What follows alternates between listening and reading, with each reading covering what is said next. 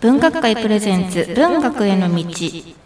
えっと、文学界1月号、えっと、リニューアルをしました。はい、はいあの前後まで柳智之さんに人物画を描いていただいたいただいていたんですがもう本当に迷子本当に楽しみで素敵な表紙だったんですが、まあ、去年続いたこともあり、はい、まあ、主要な文豪というかはかなり書いていただいたかなという理由もあって今回リニューアルに踏み切りました。えーと、デザインは株式会社リフレクタの岡崎真理子さんにお願いしました。あの岡崎さんは現代美術関係のお仕事を多くされている方で、えーと、今行われている森美術館の私たちのエコロジーや来年の横浜ビエンナーレのポスターデザインとかあの美術家の百瀬彩さんの作品集もデザインされています。とまあ、今までもそうなんですけども表紙は一つの完成された作品だと思うので、あの今回初めて美術の分野で、まあ、作品を見せるということを、あのされてきた方とご一緒したいと思い岡崎さんにお願いしました。あの手に取ってこう部屋に置いてほしいあの置いて嬉しいものにしたいということもあって、まあ、あのいつもよりシンプルなものというかまあ、シンプルなものにという希望をあの出して本当に素敵な表紙にしてくださいましたのでぜひあの手に取って見ていただきたいです、はい、えっと、今回から、え岡崎さんに、え全体の、えデザインそれから目次ですとか、え各連載のフォーマットもデザインしていただいてで表紙の絵は、えっと、下山健太郎さんですね。はいい、そうなんです。え、ー、と1月号は綺麗な青地に黄色で下山健太郎さんのドローイングが載っています。えっ、ー、とこれは窓と月をモチーフにした絵で、あのこのモチーフはこの12ヶ月間、2024年はあのこのモチーフが続く予定です。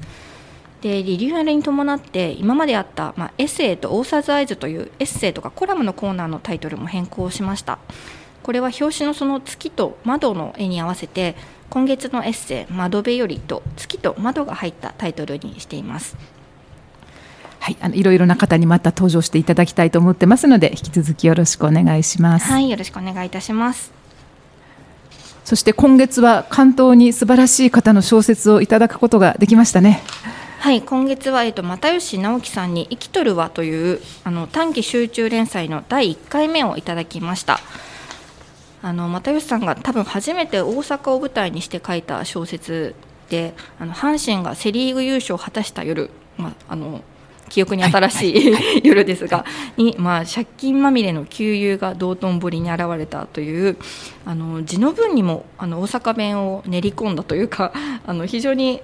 あの今までとはまたちょっと違った又吉さんのあの作品になっていると思いますので。個人的には阪神のセ・リーグ優勝ってついこの間のことでそれをもうその小説の今の時間として書いてこられる又吉さんってすごいなって思ってとても面白い小説確かにそうですよね、はい、あの岡田という主人公が、まあ、あの休業でかなり借金をあの重ねている横井という人物に、まあ、あの再会するんですが、まあ、その夜がもうセ・リーグ優勝でごった返しているあの恵比寿橋からの飛び,、はい。はい、飛び降りる人たちっていうのを背景にしているので。あのぜひこれから数回にわたっての連載楽しんでいただければと思います。編集部もみんなで楽しみにしています。はい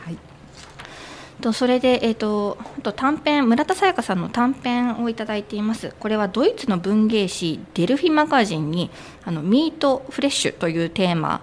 で依頼されたものをあの、まあ、天才というかしているものです。ドイツの文芸誌にはまだ載っていないのであの文学界が初出となります。これはあの村田さんの、まあ、今まで書いてきた作品ともつながりますが、まあ、大きなドームで暮らしている、まあ、害獣だという認定を受けたまあ、人たちの話で、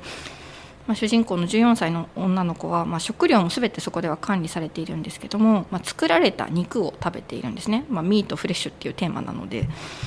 でそれは主人公はそれの肉を取りに行くんですけど、そのお肉が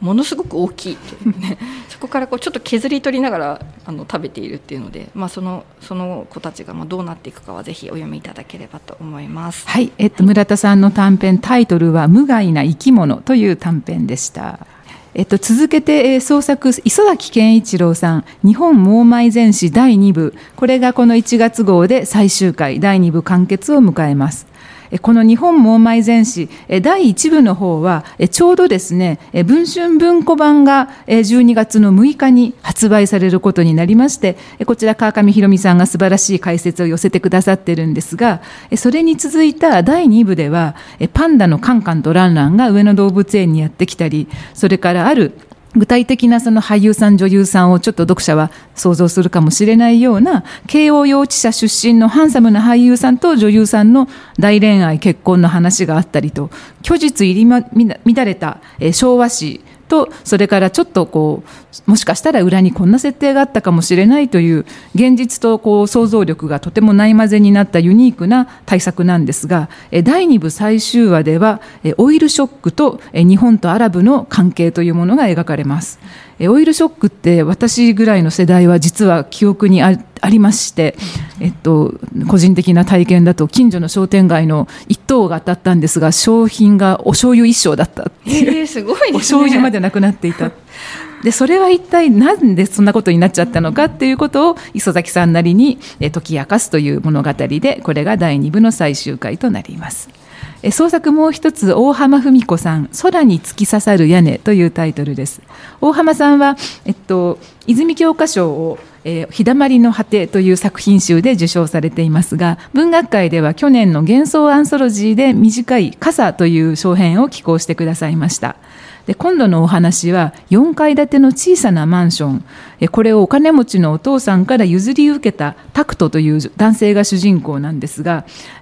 小さい頃にお母さんが亡くなってジーヤに育てられている。でそのジーヤが子どもの頃あの自分が欲しかった天体望遠鏡で星を見るのを教えてくれたんですが大人になったタクト君は4階から天体望遠鏡で見ていたはずが女の人の部屋を覗き見するようになってしまうというちょっと不思議な後味の物語をいただきました。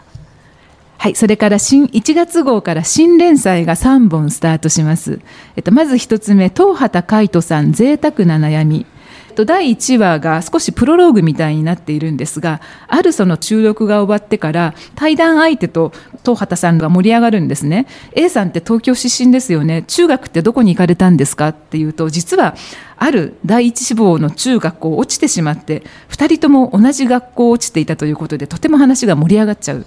ところがそこにいた若い編集者が「へえお二人にもそういう経験があったんですね。中学受験って話には聞くんですけど僕はよく分からなかったんです。地方なので」ということで急にその内輪ネタが社会へと広がれてそこにあった社会的な文脈が明らかに出されてしまうんだ。もしかしたらこういうことって俺たちにとっては贅沢な悩みだったんじゃないの？というのが導入のエピソードになる魅力的な連載が始まりますので来月以降もぜひともお読みいただければと思います。もう一つ、えっと、今度はですね石田月美さん柏木弘樹さん畑中真紀さん横道誠さんの「ビブリオオープンダイアローグ」という座談会の連載をいたします。えこれはですね、えっと、特にこのえ横道誠さんが、まあ、当事者研究といいましょうか当事者間のあの自助グループに大変こう経験のある方でえっと、オープンダイアログっていうのはそのある悩みを持ってる人困っている人が自分の困りごとをこう話す。そしてその何人かの人たちが困りごとを聞いて相手の人に直接アドバイスをするんじゃなくって何人かのリフレクターって言われるその観客の人たち同士で聞いた感想を話し合う。そのことによって困ってる人が何らかの気づきを得る。という一つのその手法なんですね。でそれと読書会を合体させたらどうだろう。ということで今回は、えっと、ムーミンシリーズの翻訳監修をやってらっしゃる畑中真紀さんがスナフキンになりきって、えスナフキンの悩みを皆さんに相談するというものになります。これもとても面白いあのあ読書会の面白さとそれから自分が直接相手に悩みを相談するとすごい相手から悩みに答える体でこう上から圧をかけられたりして嫌な目に遭っちゃったりするんですが一回そのスナフキンというキャラクターを自分の代わりに立てることによってそういうふうなそのなんていうのかなこうアドバイスをする欲みたいなものからも逃れることができるという面白さもあるのでなんとなくこのやり方はあのいろんなものに応用が効くのかなと思いながら編集させていただきました。そうですよね。なんかこう悩みがしかも解決されるっていうよりも、はいはい。こう悩みを聞いてる側も反省もあるみたいな、はい。はい、そんななんか、一筋縄ではいかない感じがまた面白いですよね。新連載もう一本は千葉祐希さんの千葉祐希の雑談というものです。これはあの千葉さんはえっ、ー、とこうというあのお名前でまあ、ラッパーをしていたんですけども、まあ、引退して2年経ち。今あの千葉さんが考えていることとかしていることを、まあ、雑談というタイトルもの通りなんですけどもその談話で語っていただいていますなんか本当千葉さんが日々考えていることを語りかけてくれるっていう すごいあの自分の家族のことだったりとか今のあの自分と音楽の関わり合い方とかをあのお話しいただいているので、まあ、今あのコウが好きな方には今の千葉さんが何をしているかというのが分かってあの面白いのではないかと思います。と対談が1本ありまして金原ひとみさんと渡辺ペコさんで正しさが映る時代を描くという対談をしていただきました。あの金原さんは文学界で「藪の中」という小説を連載いただいていて、えっと、渡辺ペコさんは「恋じゃねえから」という今漫画を連載されているんですけどもあの大体多分そんなに遠くない時期に始まった2つの連載なんですけどもあの読むと結構驚くほどあのテーマがまあ、通底しているものがありまして、まあ、創作についてあと加害と被害あのそれがしかもあの金原さんの方は文芸の世界を舞台に、はい、あの渡辺さんの方はアートの世界を舞台に書いていたあのいらっしゃるのであの2人とも今なぜこの話を書くのかっていうことを中心にあのお話しいただいています。で実は金原さんのそのデビュー作である「ヘビニー・ピアス」っていうのを渡辺ペコさんは漫画化されていらっしゃるのでもう20年ぶりの対談ということであのその20年間の変遷についてもお話しいただいていてあのすごく面白いものになっています。これもあれですよね。あの誰か一人が正しいということじゃなくてそれぞれの立場の人にそれぞれの、まあ、正しさなかなかアップデートできない。だけどアップデートできないことを批判もしきれないっていうそのあたりのスタンスの柔軟さがすごくいいなと思って読みました。そうなんですよね。なんかあのやっぱりこう時代が変わっていくとどうしてもこう正義みたいなものが強く出る時もあると思うんですけども、はいはい、まあ、お二人ともそれをこう実感しながらもいいろいろな立場からあの見てそれをしかも作品に落とし込んでいるっていうのをされているのであのぜひあのその「藪の中と恋じゃねえからも」あの読みながら対談を読んでいただくとさらに面白いかなと思います。あのその対談に通じるあのテーマでもあると思いますが矢野俊弘さんにジャニーズの感触むしろ芸能スキャンダルとしてという批評を書いていただいています。あのまあ、本当に話題のそのジャニーズの問題についてそのなぜこうジャーナリズム的な態度が矢野さんがあの腑に落ちないのかと。でこの問題をどういうふうにじゃあ捉えていけばいいのかというその自らジャニーズを語ってきた歴史をまあ検証し、まあ、それに対する反省と、まあ、どういう語りがじゃあジャニーズに問題に対してふさわしいのかっていうことをあの書いていただいているのでぜひこちらも合わせてお読みいただきたいです、はい、あの矢野さんが問題にされているのはあれですよね。あの今までのその自分たちのジャニーズ報道は間違っていましたというそのお詫びを一つこうペロッと出すことで全くその今までと違う角度から論じ始めるそのメディアの移り身の速さっていうんでしょうか、うん、なんとなくですけどその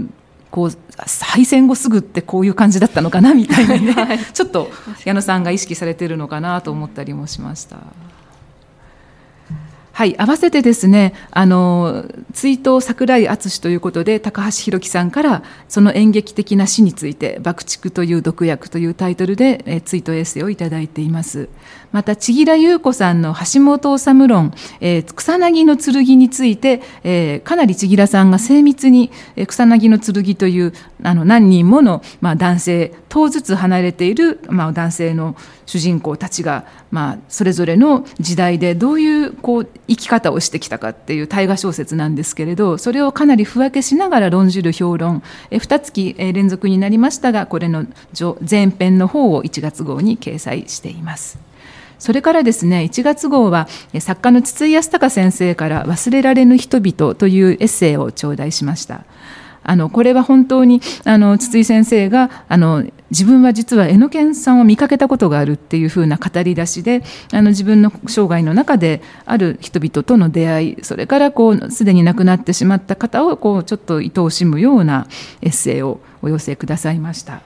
それでまあ筒井先生といえばちょうどあの新潮社から「カーテンコール」という短編集が出て最後の短編集というふうなまあ歌い文句にはなっているんですがあのまだまだ旺盛に新潮にも文学界にもエッセイを寄せてくださっているので新しい本があれで最後ではないんじゃないかと思ってはいるんですけれども。その筒井先生のカーテンコールを今月川上弘美さんに書評していただいてます。それから合わせて書評のラインナップをご紹介しますと、高橋豪太さんに長島優さん、トゥデイズ、石田加穂さんに糸山明子さん、神と黒蟹犬、鳥沢光さんに上田隆弘さんの最愛のを書評していただきました。それから浅井さん、久しぶりに DJ 松永さんが書いてくださいましたね。あ、そうですね。一年以上ぶりなのかもしれないです。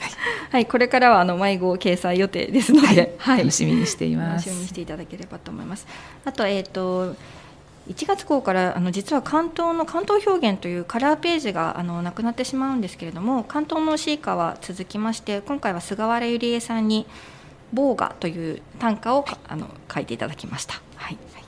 はい、文学界1月号は12月の7日発売7日発売です。はい。はい、新しい雑誌の、えー、全くこう想定がちょっとこのクラシックな感じになってまた書店さんでもこう違う感じで見えると思うのでぜひ書店さんの店頭で探してみてください。はい。お願いいたします。はい。では1月号もどうぞ。よろしくお願いいたします。今回、えっと、デスクの田中光子と編集長の浅井が話しました。はい。ありがとうございます